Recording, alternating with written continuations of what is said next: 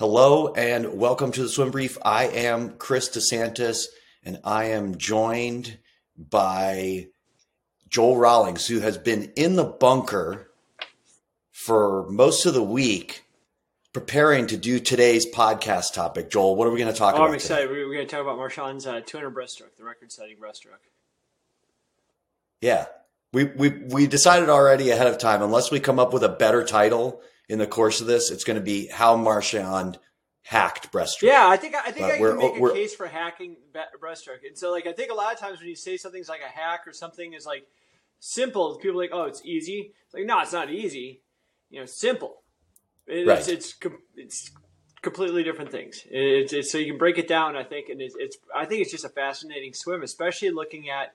Um, that swim he had at, uh, against Cal in the dual meet, you know, where he did all those, he did like what six events in two days, and all of them just amazing swims. And so I went back Right. because I, I refused to listen to myself on this podcast. So I'm not going to listen to anything I said in the past. So I might I might be talking against. Hold on, before you get started. bef- Before you get started, before you get started, let me just introduce. I just want to make sure I give a shout out to our sponsor for the swim brief. That is Pro Swim Workouts. If you're like me and and you you had a lot of moments in your life when you've sat down to write a trim, swim training session and been stumped, Pro Swim Workouts a great, great resource. If you listen to last week's podcast, you can talk to the man himself, um, Nico Messer. He talks a lot about how Pro Swim Workouts came to be. It's been around for 10 years, 3,000 workouts on there. So there's you're you're bound to find something that's going to give you the inspiration that you're looking for. It's got sessions organized by type of team, developmental level, type of workout, all sorts of categories. And um, you can tell just from listening to Nico on last week's podcast, I love having them on as a sponsor. And, you know, Nico is a person, if you really enjoy this podcast, then Pro Swim Workouts has supported this podcast over the years. So I would appreciate it if you went and you supported them as well because uh, Nico is really good about reinvesting the stuff that he makes uh, through Pro Swim Workouts back into coaches, back into products like this. And um, I appreciate him for that. He's always been a big supporter of the swim brief. And um, with that said, I'm going to let you march in. Oh, I'm sorry. I want to give you a discount code. Thank Yeah. you. Um, CD Swim Coach is the discount code. You can get some money off on your Pro Swim Workout subscription. And again, you're going to send money to this podcast. Okay. With that said, now we're going to finally march in. And I guess I want to I want to give you the intro, the same intro that I gave you over text, which was basically like I was shocked to see this 200 breaststroke time, this 147 from Marchand. I guess I shouldn't have been shocked because he swam pretty close to that in a dual meet, as you were referencing in your intro versus Cal. But I guess the, the organizing thought I had was when was the last time that the best I IMer in the world was actually a breast a breaststroker? And then I thought, is he really a breaststroker? And then I thought, I really need Joel to help me answer this question. So let's just wait for the podcast and we'll get into it. All right, go. Okay, Joel, so I was go. to Where, listen- where'd you start? The breaststroke first, and we can kind of talk about um, I am in breaststroke at the end, if that's okay. It, For sure. Let's talk about breaststroke And first. so, uh, uh, looking back at his Pac-12 uh, dual meet swim with, with Cal, uh, where um, the part of the interview I listened to uh, was when with Bob Bowman speaking about their training beforehand, and I remember him saying we really pushed the envelope this year, and, and that's when I was talking to him like when Bob Bowman says they're pushing the envelope on something, that's got to just that's gonna be like amazing, like probably never been done before, kind of level of training, you know, kind of a thing uh, without being, uh, you know, without any hyperbole. It really is. It's something where if, if he's saying he's pushing the envelope, that's amazing.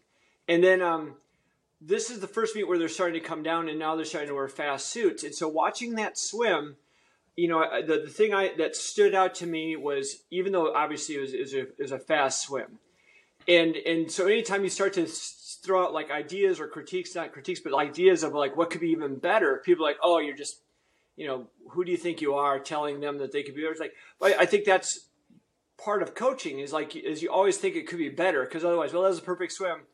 Well, I guess we reached that. Why, why even do the two breast? We can't go any faster than this. And, and so the idea is to kind of look for those things because I think in every swim, no matter who you are, there, there's going to be a couple flaws in there. You know, I remember uh, like Bobby Knight, his, he said he would keep on coaching basketball because he wanted to see the perfect game of basketball, and he knows full well that there never was going to be a because it's you know humans are, are doing it. You know, it's not a machine thing. It's not a machine doing right. breaststrokes. So there's going to be flaws. And when I was seeing those, is it looked like his ner- uh, nervous system was just adapting to that speed, where they're starting to come down. They're suited up. You know, he's he's in a you know a, a meet against a you know uh, it's kind of like a high, not high anxiety meet, but in fact the other direction is just kind of an exciting meet. You know, you got you got a fun dual meet against Cal. You know, you get up there and race, and it looked right. like he was kind of over swimming it a bit. He was, um, you know, his, his, his breakouts were a little bit off balance. His stroke counts were a little bit odd. And I remember the, the thing that stood out on that was um, generally when you see breaststrokers, it, it's about distance per stroke. What I love about this about, about breaststroke is you break it down. It's like an impulse, and then you manage a, line, and the better you stay balanced and hold that line, that's your distance per stroke. And then you get into another impulse and then back to distance per stroke and. And then as the distance per stroke fades, then you start to increase the tempo. And usually you can see that tempo change, obviously, with the stroke count. And so when Marchand went out in the first 25, he went three, three cycles, five cycles, four cycles, five cycles. And on that fifth cycle, he had to chop the stroke, then four, four, five, five.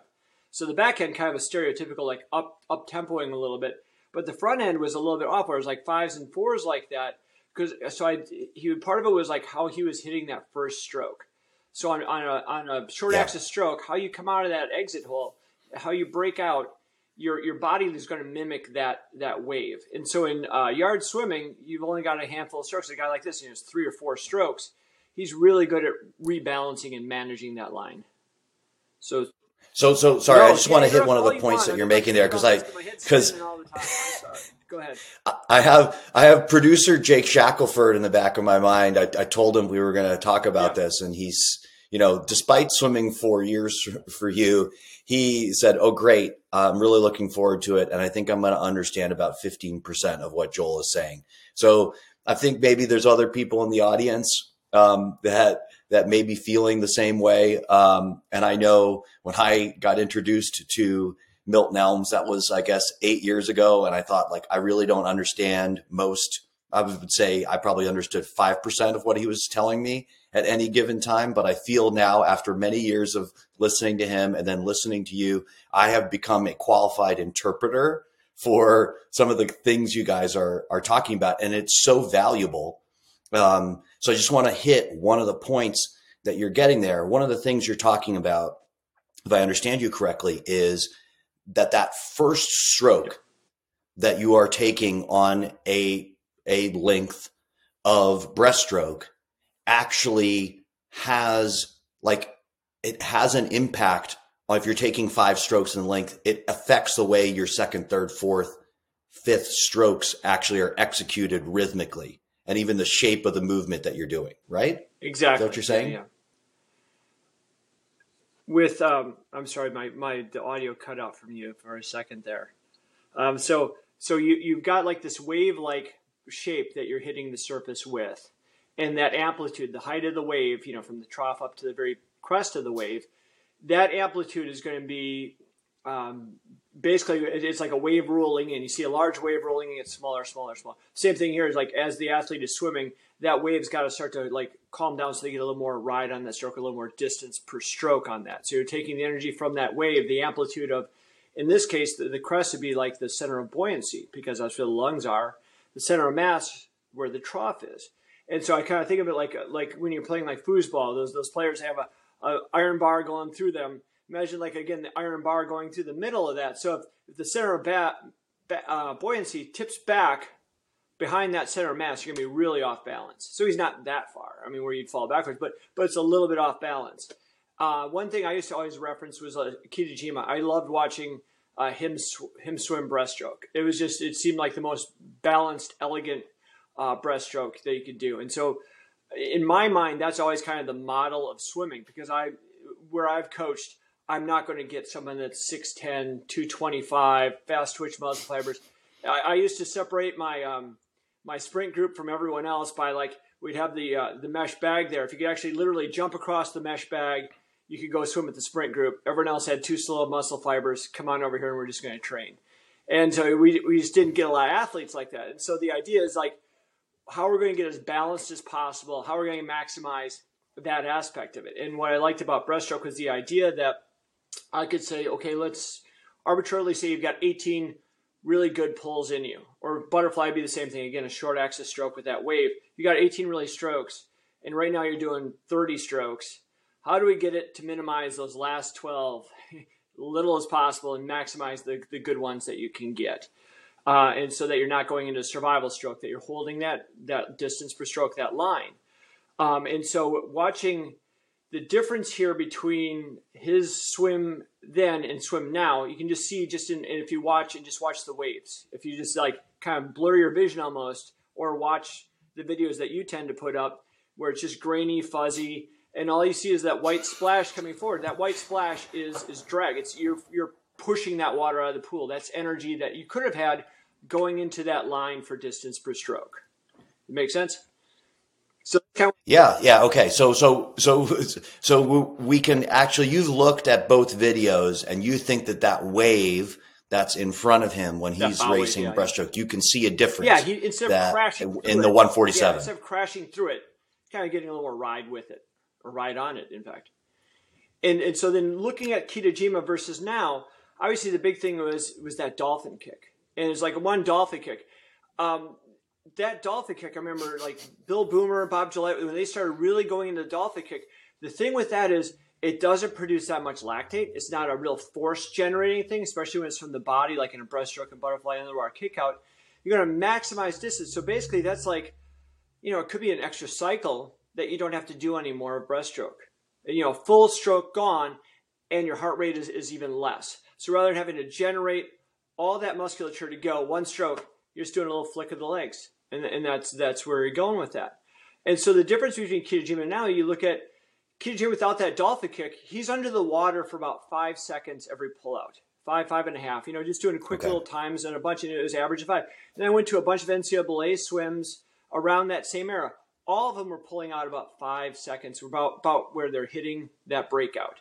And now, if you look at uh, what they're doing now, like especially Marchand, how much distance he's getting on that, he's out six. I think it was like I just have my hand tug. So from the time he's on the block, so I'm, I'm looking at that as one inhale.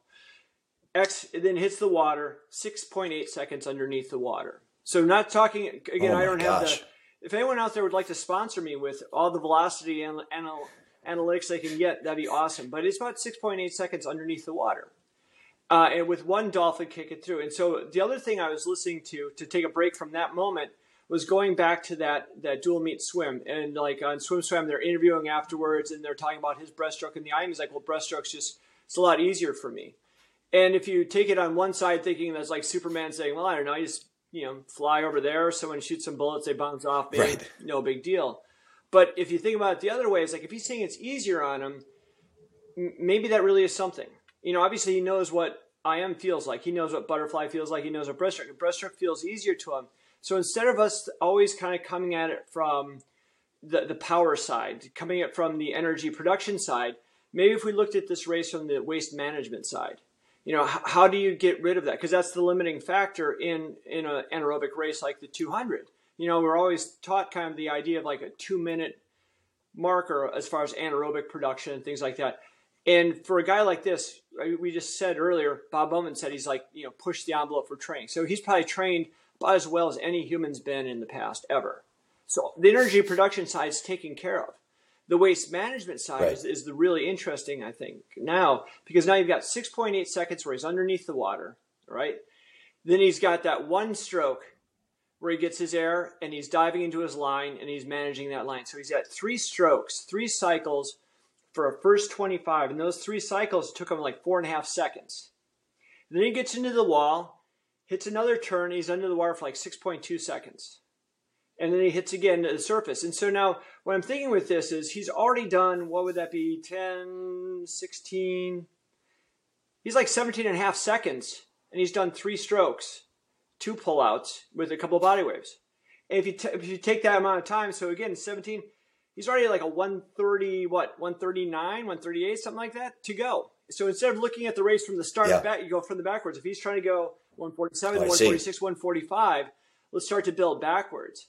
So if the first, again, however many seconds he's going to be under the water, almost 20 seconds, you know, that race is already, you know, pretty well underway. And from what I understand in physiology, that you're basically, you have, as soon as you start your race, your body makes a decision. You know, you consciously, you know, you're going to do a 500 but in, internally your body starts to go it's going to be based on what your movement is what that, that first neural intentions are things like that that's going to dictate that pathway and so you see those kids sprinting out the first it's going to prime sorry just interrupt you like it's going to prime a system right. it's going to go exactly. we're going to use this or that that's a great like what are you going yeah, to go totally. for the system's primed right. to do that you see this in the 500 the mile kid goes like 10 and a half seconds for the first 25 you're like and so right away the body's oh, no. like you know consciously he's like i'm doing the mile the body's like oh we're going to 50 all out. Great.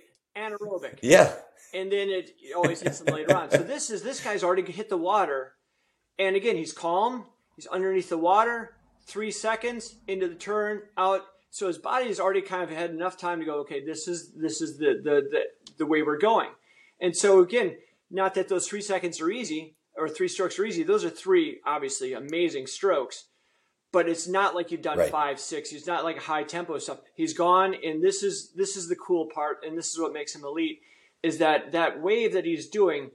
He's not like trying to go ten seconds for a twenty-five. He's probably he's trying to actually slow down. He's going so fast off the wall, adding that dolphin kick. He's working with the energy of the water. He's working in time with the water rather than trying to overpower the water or force the water. So by working with the water, he's able to again maintain that that speed. So he's not accelerating; he's just maintaining what he's got off the, off the block. And so it'd be like you hop on a rolling skateboard; it's already rolling. You know, you don't have to, you know, generate any power. You just have to maintain the, the speed. And speed maintenance versus generating power are, are two different energy systems, two different waste platforms and things. So nonetheless, at this point, he's starting to build up. You know, we always think lactic acid. Well, before that, he's starting to build up hydrogen which makes the blood more acidic, right. and then, then lactic acid is formed as a buffering mechanism. So it's really not a bad thing yet. But he's building up carbon as that's breaking down. And so the big thing is that you're exhaling the carbon. So the breathing mechanism isn't triggered by, I need air.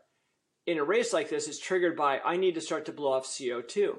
And so when his tempo is stroke, stroke, so basically one cycle, about a second and a half, it's like he gets an inhale. And that's the cool thing I think about breaststroke is it's at the top of the stroke cycle. It's in rhythm of the stroke.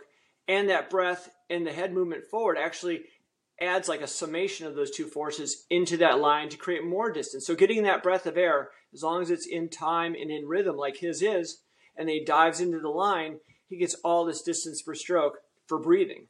It's the it's the only stroke like that. I mean, your your freestyle, you know, you're trying to time in that breath within your arm cycle, and then as you start getting fatigued, you need to breathe in more and exhale more within that same cycle.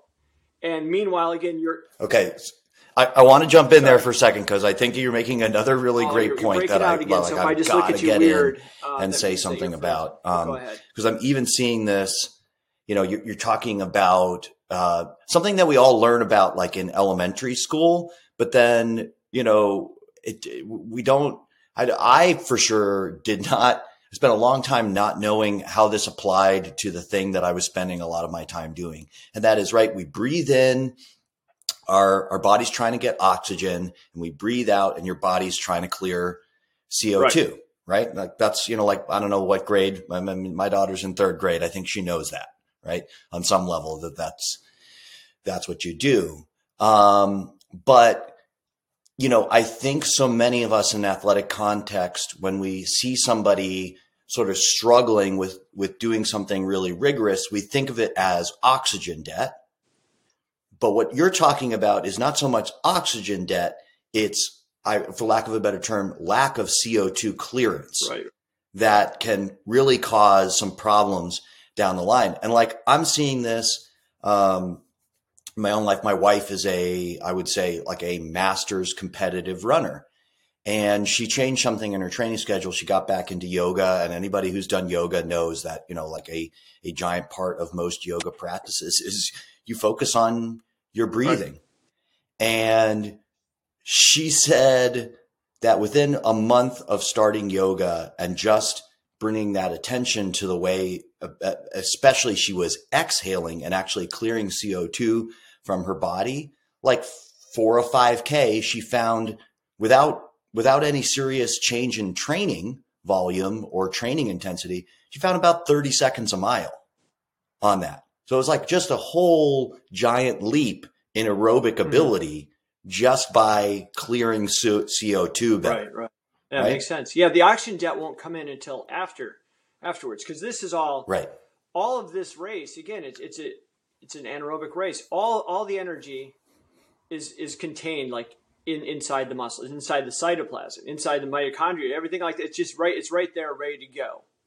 And so now the buildup of the waste is all you have to do, and you have to manage that. And so um, as he's starting to clear this out, the, the cool thing again is, is that oxygen intake in a sense is is and this is the part that I want to think about more and so we can talk about more, but every breath he's taking adds that center of buoyancy and he's able to ride that a little bit farther, firmer. And I think that intake of air also going to help to solidify his core.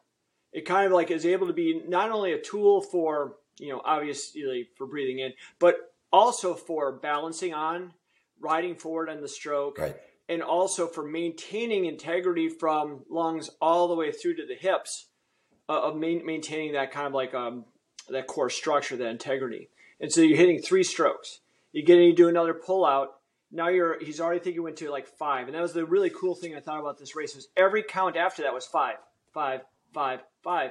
And what I saw was he was really hitting his walls cleanly. So each stroke was long, hitting in, in, in rhythm, and then out rather than having to do like he did in the dual meet where on the fourth I think the fourth third third or fourth wall doesn't really matter he, you can see he chops the strokes where all of a sudden he'll take a half a stroke yeah. early to make sure that he hits the line going into that and and that's an important fact because it comes into the last 25 of this race so in this race he's now hitting his hitting the walls pretty cleanly get the air come out going and so half this race again you're going six six each of these wall, each of these walls, each of these underwaters, he's going sixes underneath the water. 18, 24, 30. He's going. What, does it end up being? Like 52 seconds of it is underwater. Again, and for, for you and I, the, the mere mortals were thinking, oh, that's a lot of time holding your breath. And, and that's why people were uh, hesitant to go underwaters.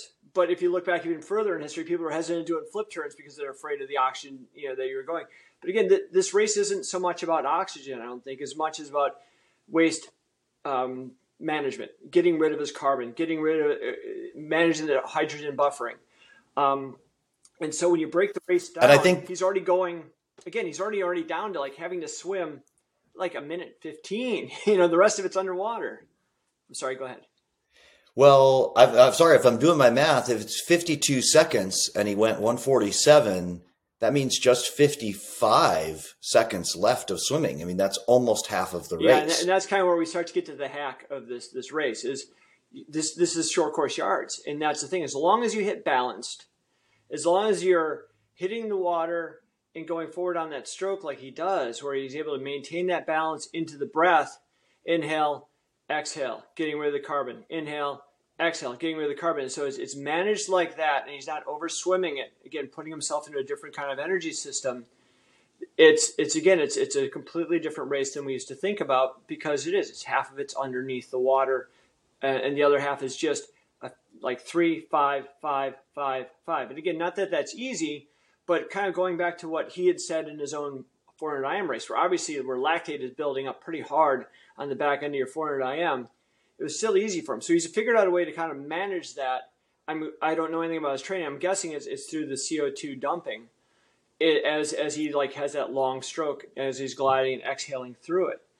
And um, then if you look at the last 25, uh, you know, if you look at those two strokes, all of a sudden he's starting to go up tempo. And so people are thinking like, you know, maybe fatigued on last three. I think that after two, because he is such an elite level swimmer, he's able to figure out that five is going to be what he needs to hit the wall with it with a good finish. You know, a good finish being again where you're full extension, you know, where, where, you're right at the end of it.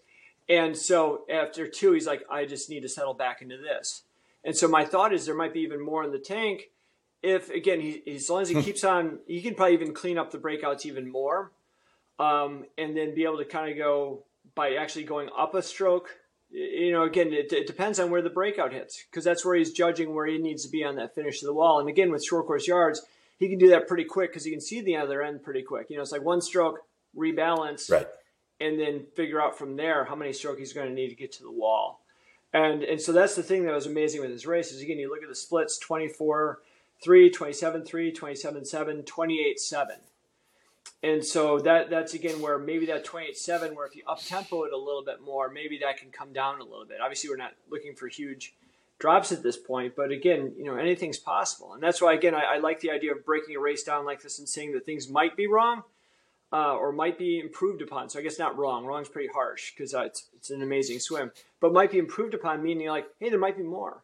And I think that's the optimistic side rather than everyone always like, you know, how can you be negative on a swim like this? Like no one's saying he's like, well, that guy's terrible. Luckily, he won the constellation. It's like this guy's amazing, and there's more. And I think it's really interesting when when people start to pave the way for that. So this finally kind of getting to the point where we're maximizing that first dolphin kick.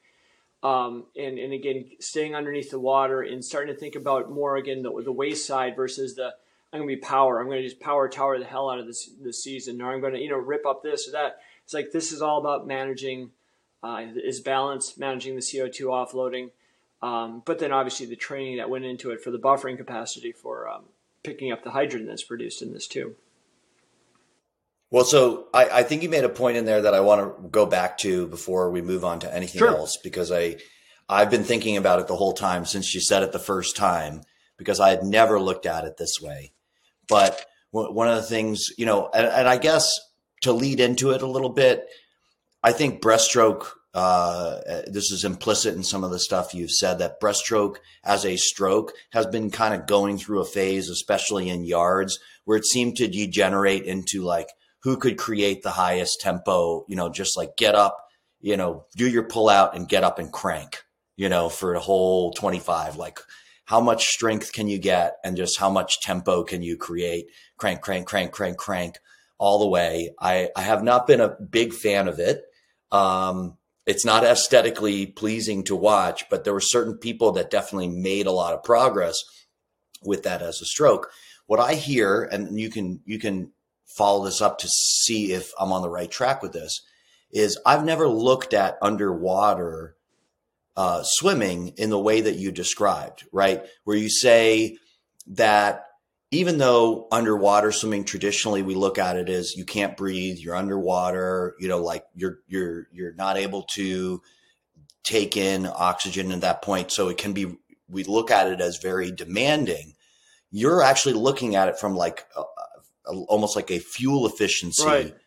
perspective that that that being able to execute some of this stuff underwater actually saves you energy on every 25 so even on a stroke like breaststroke, being underwater for 50% of the race actually can can save you from using, you know, more energy up before the race is over. Is that is that what I'm yeah, that's that's just that's just my hypothesis here. In that it's like um, you know that basically what he what he's doing is, is imagine like whatever exercise, full body exercise you're doing, you're doing three of them, blast three medicine ball throws, whatever it is. And then you get a big breath and you hold your breath for a little bit and then you start to exhale. And then in that exhale, I believe the heart rate starts to go down as, as you exhale. And then you get back up and you go again and you go five and exhale. And so again, that's exactly as I think that basically you're looking for the most bang for your buck as far as like how much distance traveled versus how many heartbeats which incorporates how much again waste product is, is being produced. So like this isn't like the mile where we're going to hold our breath every six seconds, you know, and then hold your breath six seconds, then do six seconds of swimming, then or five seconds in this case, then six seconds of holding your breath again. This is a 200. And so, like I said, I, I think right. it kind of starts to make it a, a different an- energy category in a sense, where it's not two minutes of activity.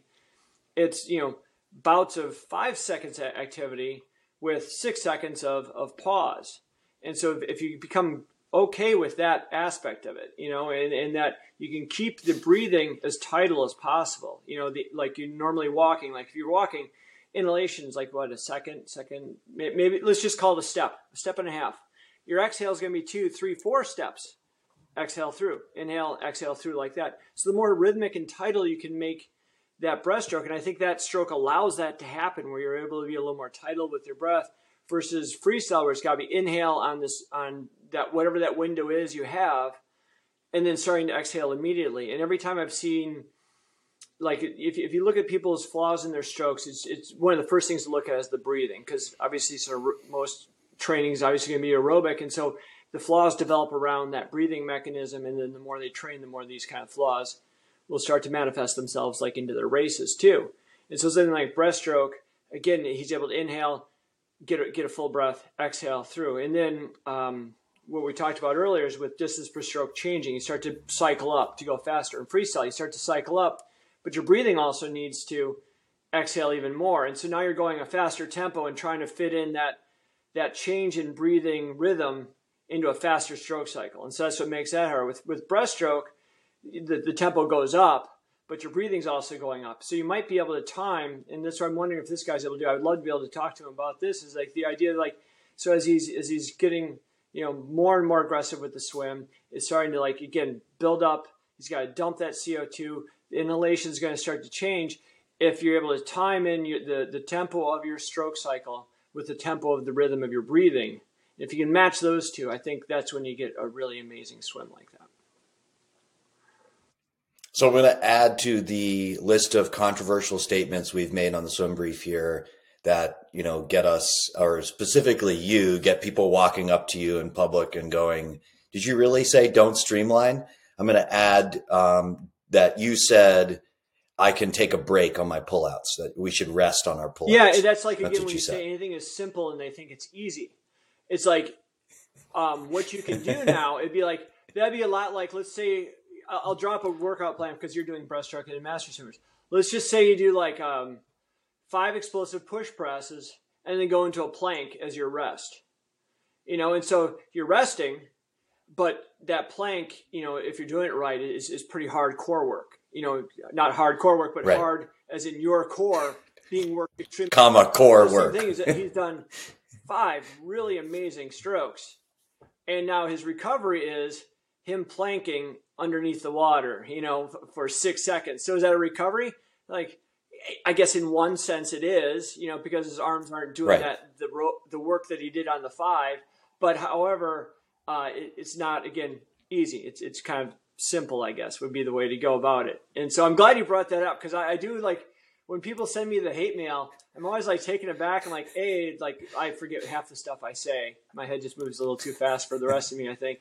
And then B, I'm like, how did that come out of context like that? I'm like, oh yeah, it's the internet. I forgot about that. It's like sending a sarcastic text. You're like, oh, that didn't come off like I thought it was going to be a little funnier. I guess now I have a, another enemy.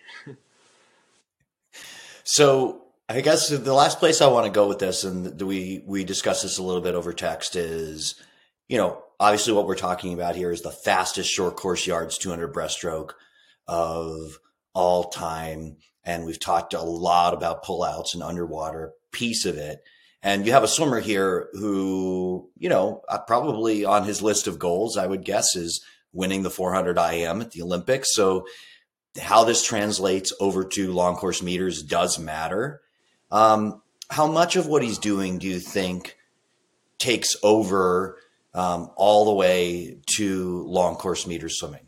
Yeah, you froze again there for a second. So I think I'm, where you're going with the question is like um, on this two breaststroke again. Uh, I, I, again, I don't know how much of this you know can be half of the race underneath the water, um, sure. like that, and, and still be effective you know, again, it, I would think, you know, obviously when, when you're when you're winning like he is right now, he, he's going to do all right. I, I think the kid's going to be okay. You know, it's like having a doctorate from Stanford. You know, like I don't think I can find a job. I think it'll be all right. I think I think everything will be okay for everybody. Yeah.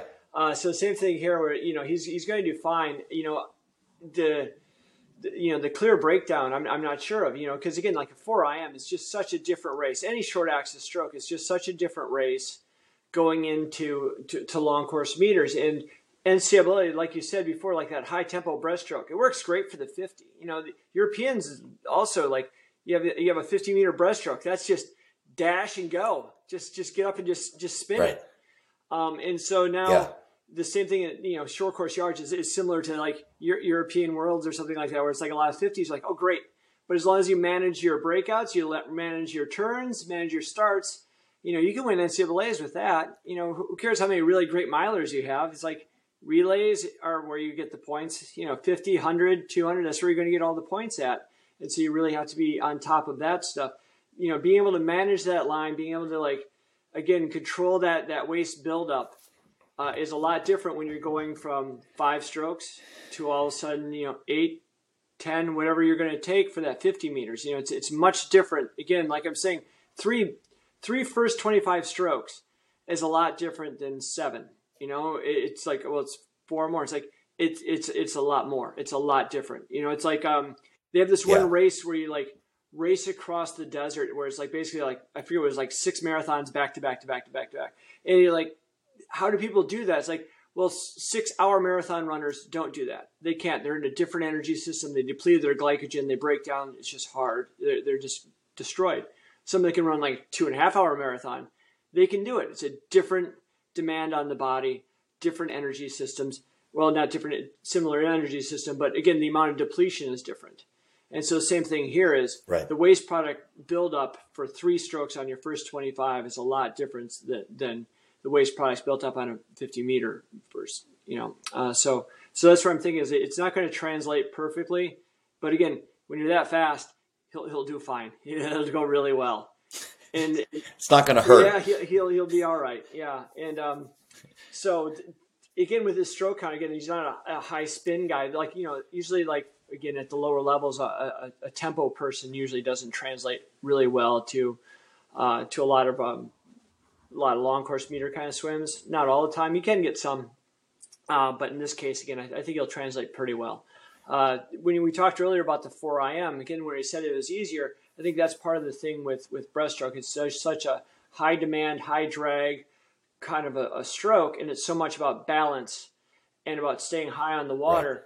That that's typically why they make better IMers because, you know, we always encounter like the, the person that's going to hit the wall usually the third 100 of 500 in, in yards. Um, the, the, the third 100 of 400 IM, that's breaststroke. So now, like basically, where you're starting to get it hit the most, if you're not really good at that stroke and you lose your hips, the, the, the stroke's over. You know, basically, again, by losing the hips, I mean like again, if you imagine like that foosball player where there's a lot, you know, you're, you're off balance, you're automatically tipping where your center buoyancy is coming up, your center mass is dropping down it creates a lot more drag than where you keep your center of mass driving the center of buoyancy, like Marchand's able to do. That center of mass, as soon as he hits well, the so, stroke and drives the center of buoyancy forward, that's again distance per stroke right there.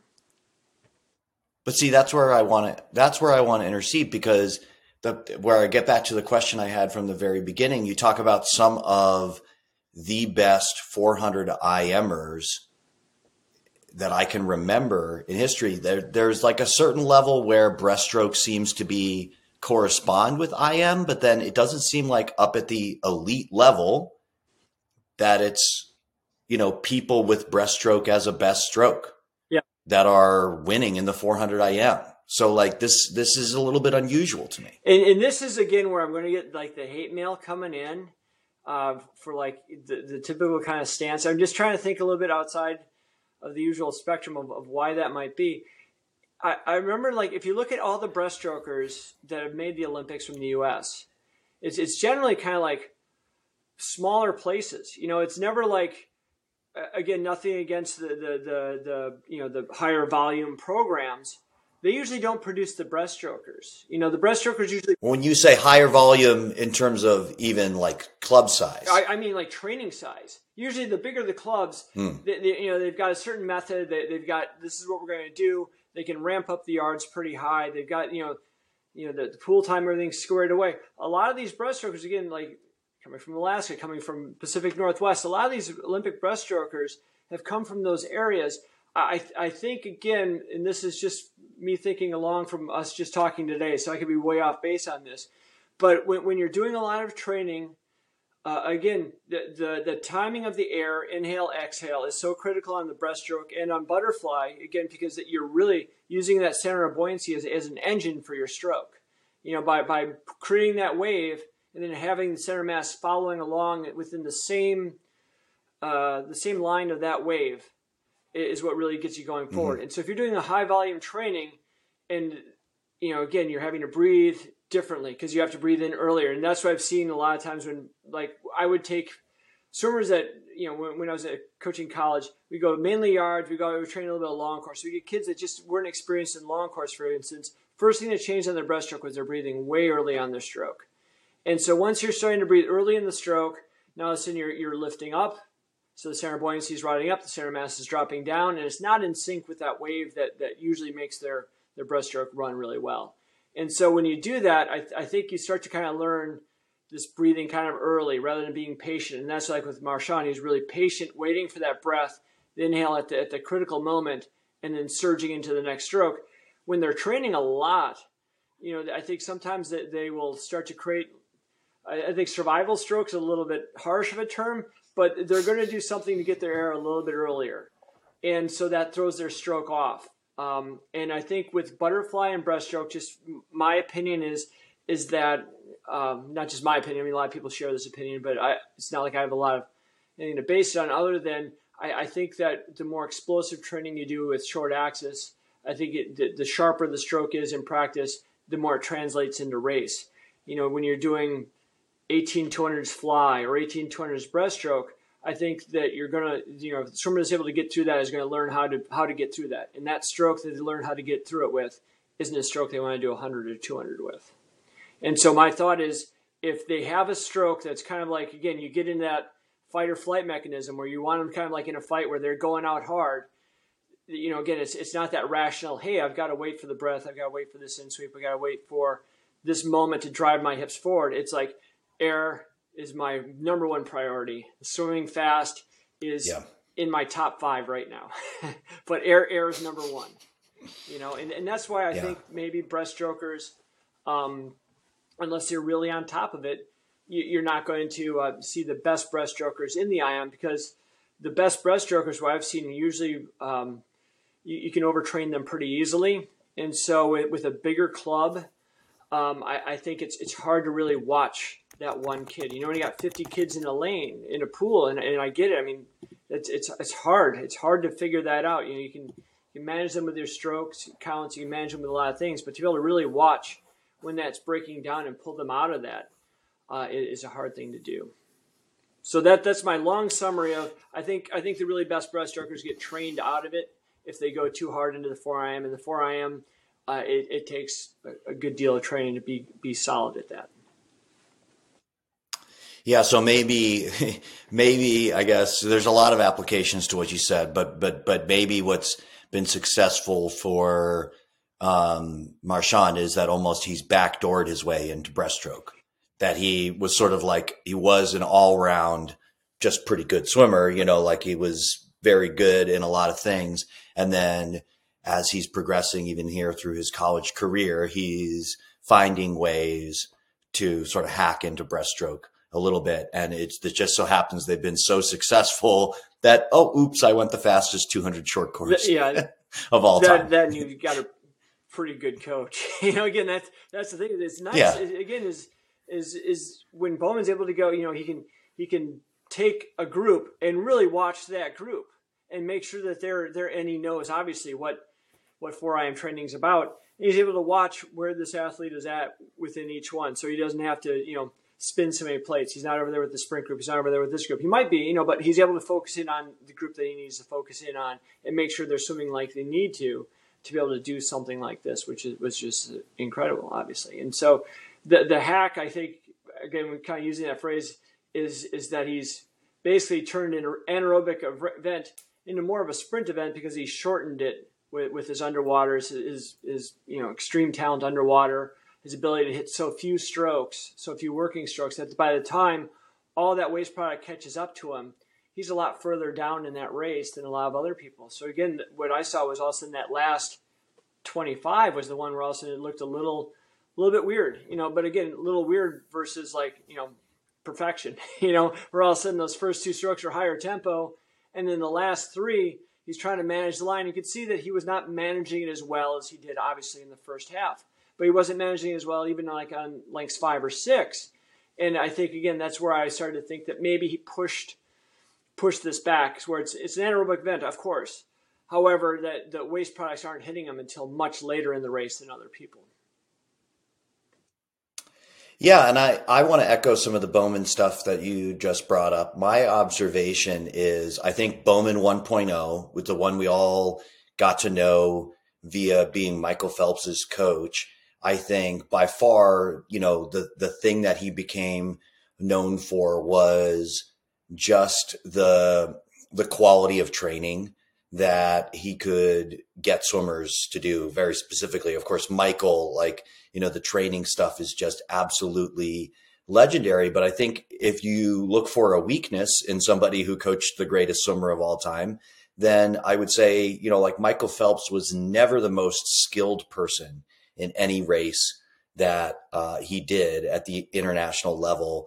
And I didn't see, if I look at the other most successful swimmers in sort of that first generation with Bowman, they weren't necessarily getting up to that Olympic medalist level through skill development. They just really like the, the when when and you referenced this earlier, like when Bo, Bowman says we're really dialing it up in training, that sort of means more than pretty much anybody else in the world saying that. But I think he has Bowman 2.0 has really upped his own game in in terms of teaching skills in the pool. He surrounded himself with people who are upping his game in terms of teaching skills, and that's why he could win an NCAA championship yeah.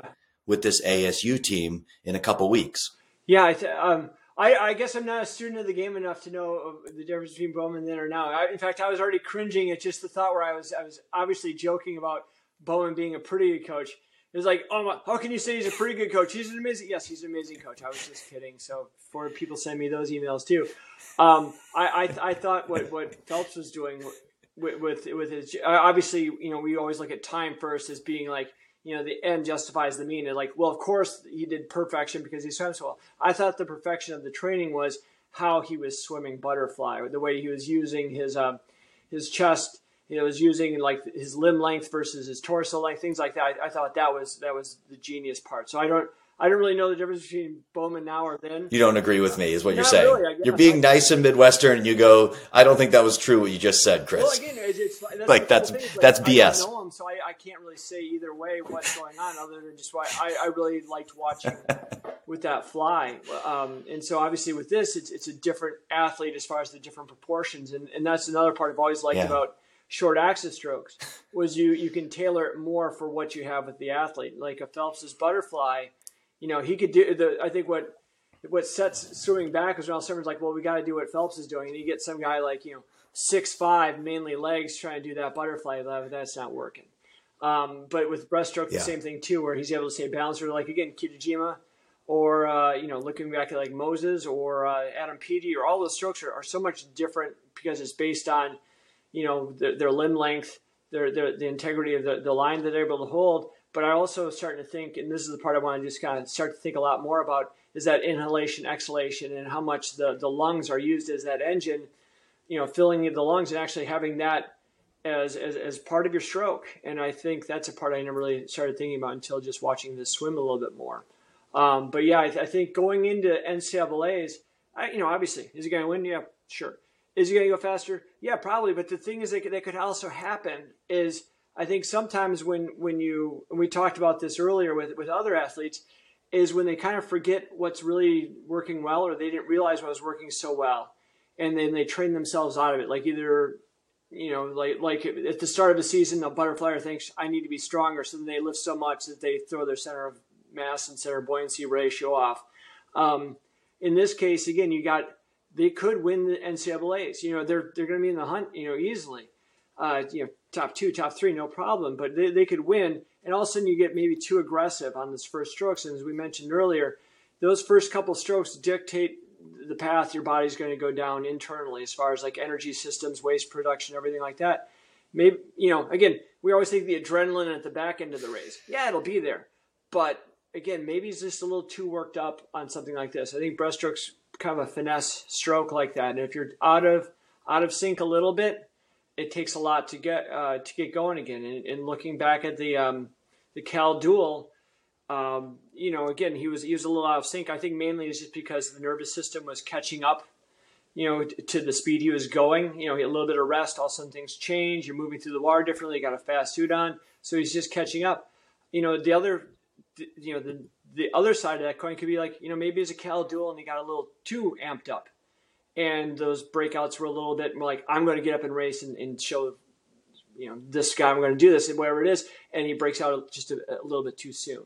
And so that's things. Everything you know, to go like he's going, you have to hit as many as you can, and you know, you can make two, three mistakes in a race like that and still get an NCAA record. Um, but again, if you make four, now all of a sudden he's not.